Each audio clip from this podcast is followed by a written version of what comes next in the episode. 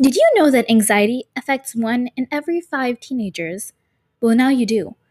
It is often hard to distinguish anxiety from other disorders, but there is the need to know what exactly anxiety is. Although you would need to be medically checked in to be sure, I'll be discussing how you can identify the disorder at individual level. It might be you who is going through these series of panic attacks, or it could be your friend. And therefore, it is important that you get the facts straight.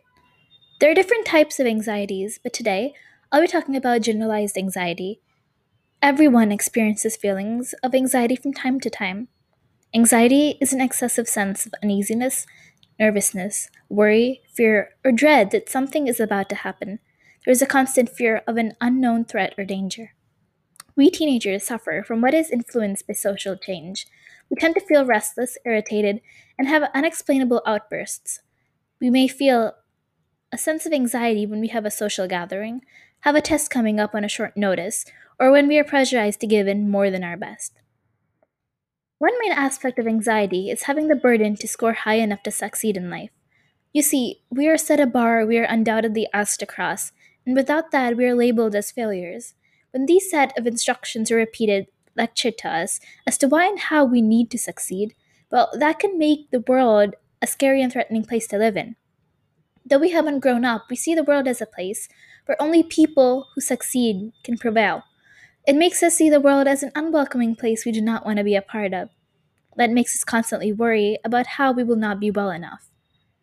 That begins the series of self doubt, and that also rises the need to be perfect, the need to grab the opportunity and excel before someone else does. It creates the feeling of winning, but not winning collaboratively. So when your friend wins, you see yourself losing, because we are all taught to see self achievement, not collaborative achievement.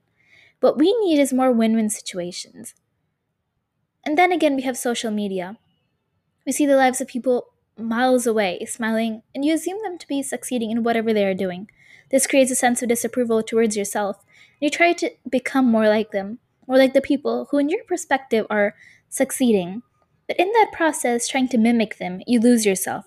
You lose where you stand, because if you want to become a person that you are not, you do not realize who you are at the moment while you're trying to become that person. This creates confusion, and you will find yourself worrying constantly of what is happening to you, how the next moment of your life is quite unstable. Then you realize that you might be unstable, and yeah, you have no idea what to do with that. Anxiety is like the gaseous state, having no fixed form, yet filling up the mind with atoms of fear and worry that keep colliding each other. They transfer energy from each other and thereby fueling the already unwanted disorientation. If you're a perfectionist, but are constantly backfired with stress, apprehension, and worry, then it is highly possible that you are suffering from anxiety. If you're afraid of being judged, if you're afraid of being punished for making mistakes, if you're afraid of failing, then it might be anxiety you're suffering from. You could easily be irritated when someone finds a fault in your behavior or actions, it might be hard to realize that you are not perfect and that you do have flaws. You might find the idea of being judged or introspected quite disturbing. Generalized anxiety includes the idea of having an unstable future, which could include the next few minutes of your life to the next few years. Often, worry feels like a burden, and trying to think properly is difficult. You might find yourself trapped and can't find a way out of this burdening life.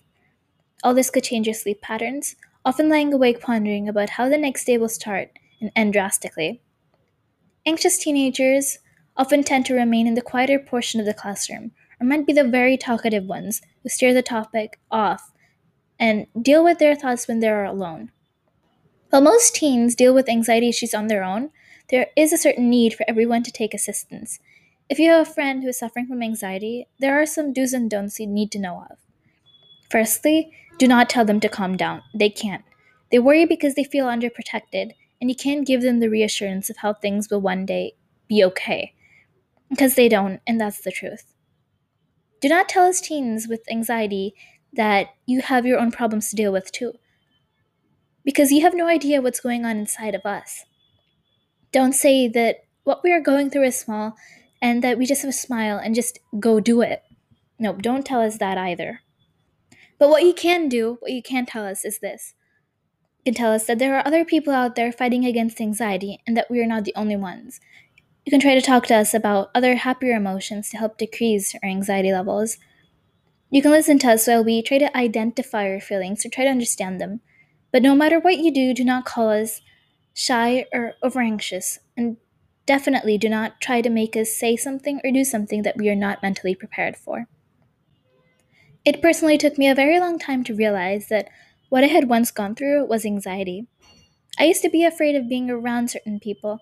I worried that they would judge me beyond what I wanted them to see in me. I felt really uncertain when I was around them. Anything they said, even a simple thing, made my heart pound and my hands would start shaking. I couldn't give them a proper reply. Being in the same room as them was like a living hell. The sad thing about it was that I didn't know why I felt the way I did, and I was scared to think about the fact that I felt a particular way. It was later on that I realized that it was anxiety, and part of me was glad that I realized it. Because now I know that what I go through has a name and that I'm not alone. I still have these panic attacks. Often, they happen out of the blue. It feels like I've forgotten how to talk or give a proper answer. I mean, I do end up giving an answer, but it just so happens to be in my head. I have tons of things I have to say about people who judge me, but all of that seems to die down before I can get it out. But what I learned is that people with anxiety are one of the strongest people. The thing about people with anxiety is that they don't gossip and they don't start scandals, which is statistically proven, and the stats don't lie. Most teenagers face anxiety that covers a wide range of situations. It may negatively affect friendships, family relationships, participation in extracurricular activities, and even in schoolwork.